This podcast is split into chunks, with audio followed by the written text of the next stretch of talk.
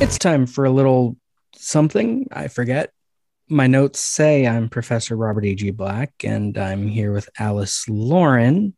And it's time to discuss Eternal Sunshine of the Spotless Mind, but they're erasing me, and I have no memory of any of this. Hey, yeah, I am gonna forget about about recording this as soon as I get up. yes, and then just record it all over again.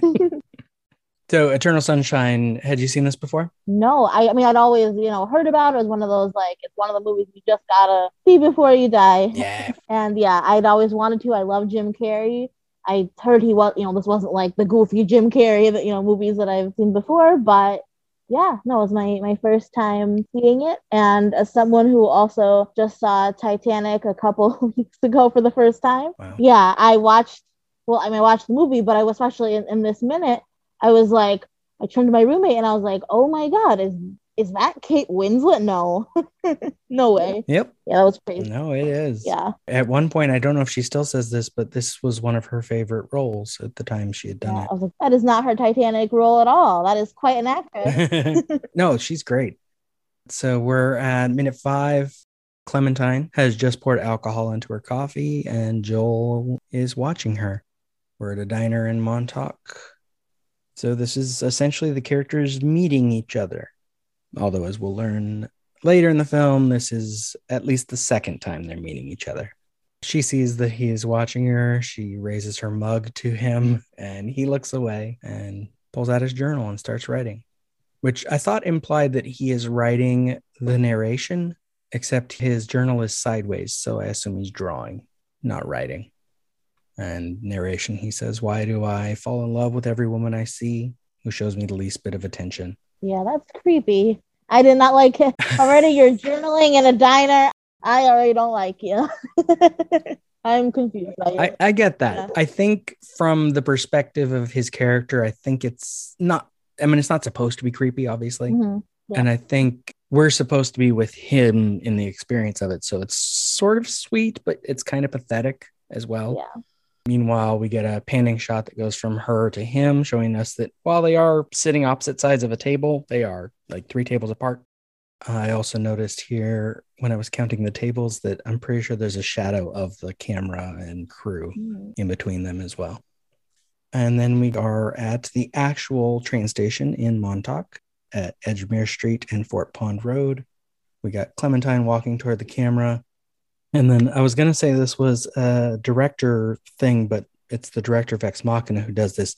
We get a cut to almost the same angle, just slightly different, which you're not supposed to do. As we get the same shot, but now with Joel at the side of the frame. He looks toward Clem and then turns away.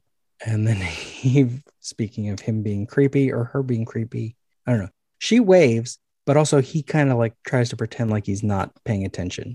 kind of casually just moves to the other side of the platform. Very middle school. she also moves over there. She waves. And in the script, it says she waves sort of goofily enthusiastic, playing as if they're old friends. He waves back, embarrassed, and she takes a seat on the bench far down the platform, which they're not sitting, of course, but they didn't know that they'd be filming this on that location. She kind of just looks down. She waves again. He does some great awkward uh, foot shuffling, like he's nervous about being there, and returns back to the other side of the platform. So then we're angling past Joel as Clem leans backward to look his way and she waves again, but she is actually already gone by the time he waves back. Then we cut to in the train and he's drawing. These are probably not Jim Carrey's hands. They might be Paul Proch. I'm not sure. Paul Proch did all the art for the movie that is Joel's, including several paintings we barely see in the background of some shots. The direction for this, I found this was a memo from Kevin Ladson of the art department, dated 13th January 2003. It's on Paul Proch's website, which is very out of date, but I'm so glad it is because stuff he might not have had on there otherwise. Said Joel draws Clementine on train. Will Paul need to be with us on the train to draw Clementine? Can we do a sketch of Clementine beforehand with a rented prop section of a train? We will need three stages of this drawing and the completed sketch. So these hands might be Paul Proch actually drawing it on the location, or since we can't really see what the hand is drawing, it's probably a finished drawing and this is Jim Carrey. It's hard to tell because hands you can never be sure in movies.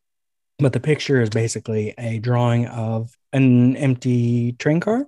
Joel sitting on the left at the bottom, facing away from us. Clementine with her jacket all colored orange, the only thing color in the drawing, is sitting on the right facing us. Just proving that he's just more creepy and more creepy. Yeah, right? It just yeah. Well, yeah, I mean, he got out an orange thing just to color her jacket, which this drawing on Paul Proch's website is all black and white. Oh, So that color was just for the movie part. what was the fashion decision behind that orange sweatshirt? Like that is that is I mean bright blue hair, obviously, but It's it's basically who she is as a character that she does all like he speaks of it negatively later as well that she puts like her personality on in a bottle Yeah. when she dyes her hair. Well, look at that. It's me making a big mistake. It is Clem who says that she applies her personality in a paste, not Joel. I apply my personality in a paste. Oh, I doubt that very much. But also it's a way to track where we are in the story because things are out of order. You can go by her hair to figure out when we are. true, true, yeah. But even like like, like that orange And- sweatshirt, you know, I'm Yeah. I was like, okay, okay, okay traffic, cone. Tone it down. yeah, it's very bright. And her blue hair is essentially the latest we're going to be in the film because we don't get the bit from the original script where we see her as an old woman Oh, getting her memory erased one more time after many times. wow. Blue hair is the end of the story. She looks through her bag for something. In the script, she's reading a book. I don't know if that's what she's looking for, but then she looks up toward Joel and finally she says hi. And that's where our minute ends. She makes the first move. She waved. She says hi. Yeah. He's just going to be creepy. It's gonna be creepy. Both uh, I don't know, to me, and maybe it was because they just seem like and I mean this lovingly, a couple of degenerates. I, I, it, to me, it just it looked so prison bus to me. Maybe with the orange, you know, think of like an orange jumpsuit.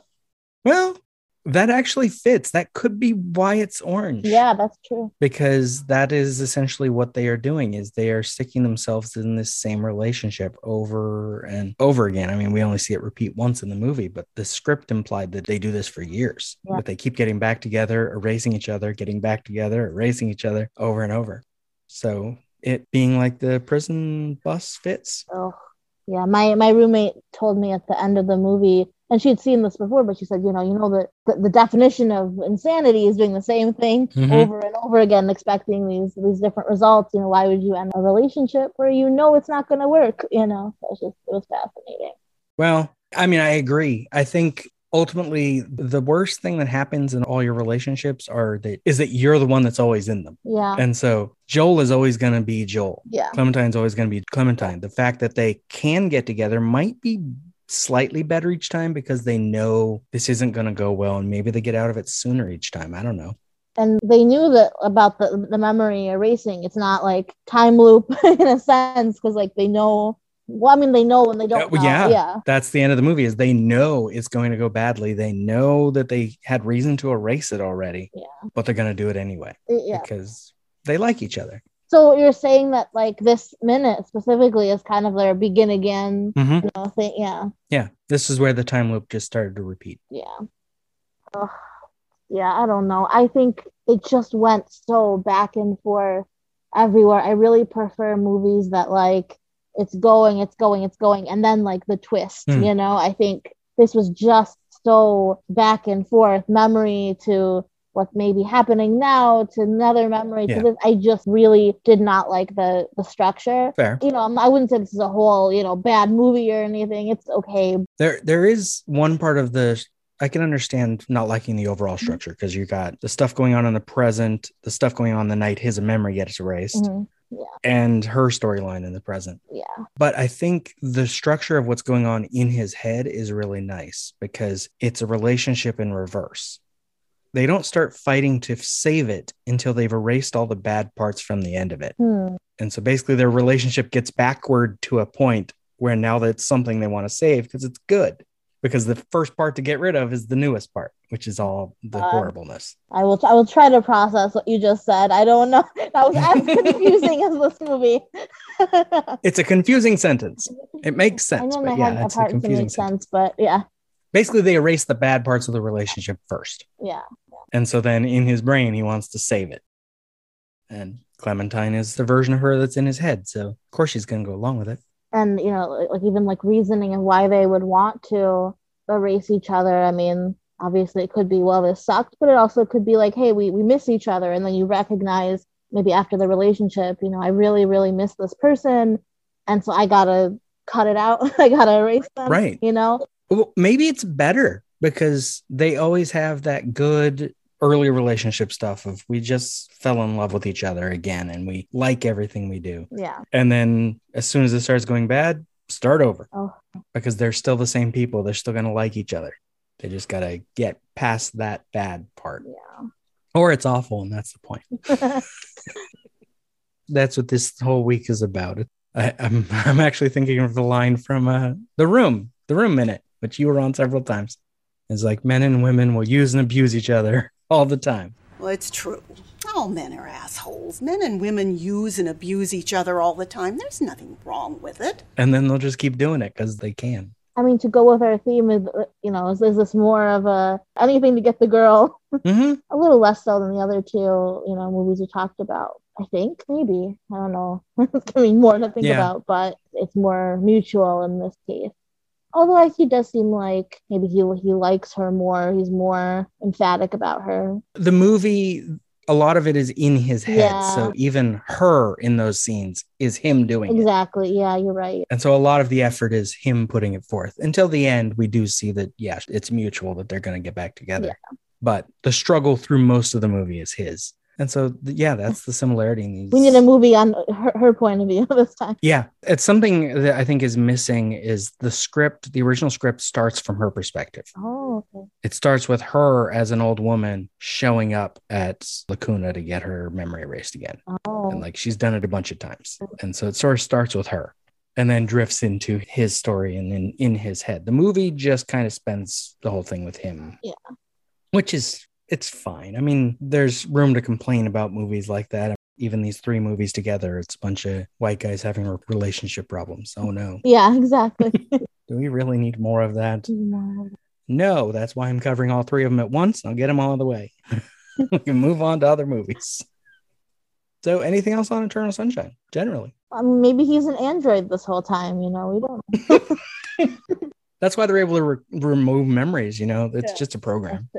It's all it, You just edit that other other theme, yeah. All the all the programming in in all three movies. I mean, in life, but hmm also in all three movies. Yeah, how you um, re- reprogram someone to be a better person, a different person. Yep.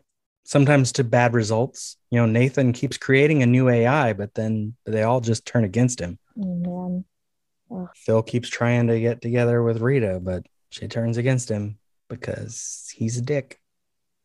And Joel's, a, as we already said, he's creepy. He's creepy. He's he's Nathan. He's gonna become Nathan.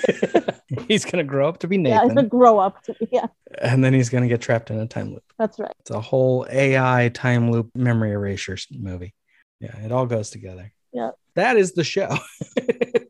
Oh boy, These three movies, they're not three different movies. They're one movie. in one movie.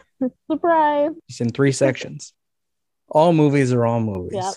It was a great thing I heard recently. I think Alfred Hitchcock also said something similar, but Guillermo del Toro said that when he's old and retires, like he will have made one movie. Oh yeah. But his implication was that like all of his movies are basically him trying to tackle the same themes over and over Mhm. in different ways. I'm afraid to see them, And- but good luck to you, Guillermo. but like even like movies I like, these are three of my favorite movies. And every week we find some way to connect them together over again because they're similar. They're the things I'm into and the things I want to watch in a movie. Yeah. I was gonna say kind of all three different genres, but not even that distinct. I mean, they all have the drama in them, and Mhm. I mean, I guess time loops themselves are pretty sci-fi. Yeah. In a different movie, time loops are definitely sci fi. And Groundhog Day, not as much. But even in this movie, them erasing the memory is not really a science fiction movie. It's more, okay, then what happens? Like it's just have your premise and see where it goes. Yeah, So whether it's AI versus human, time loop, or memory erasure, what happens when men and women have trouble being who they want to be and getting together? every every, single movie. Every movie. Yeah.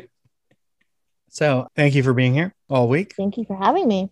Where can listeners find you? I'm on Twitter at Pod Socialite. My Facebook is Alice Lauren. Podcast Socialite is my TikTok. And yeah, just message me. Let me know where you where you heard me, and we can chat about movies or whatever. Nice. Thank you for listening. Eternal Sunshine of the Spotless Minute is just one part of an existential trilogy of podcasts. Tune in every Tuesday for Minutia Ex Machina, every Wednesday for the Groundhog Day Project Minute by Minute, and every Thursday for more Eternal Sunshine. Follow this show on Twitter at spotless underscore minute and on Instagram and Facebook at spotless minute. This has been a production of Lemming Drop Studio. Can find links to more at lemmingdrops.com or join the Facebook group Lemming Drops Studio Tour. Also, you can support all my shows at patreon.com slash lemmingdrops. Until next time.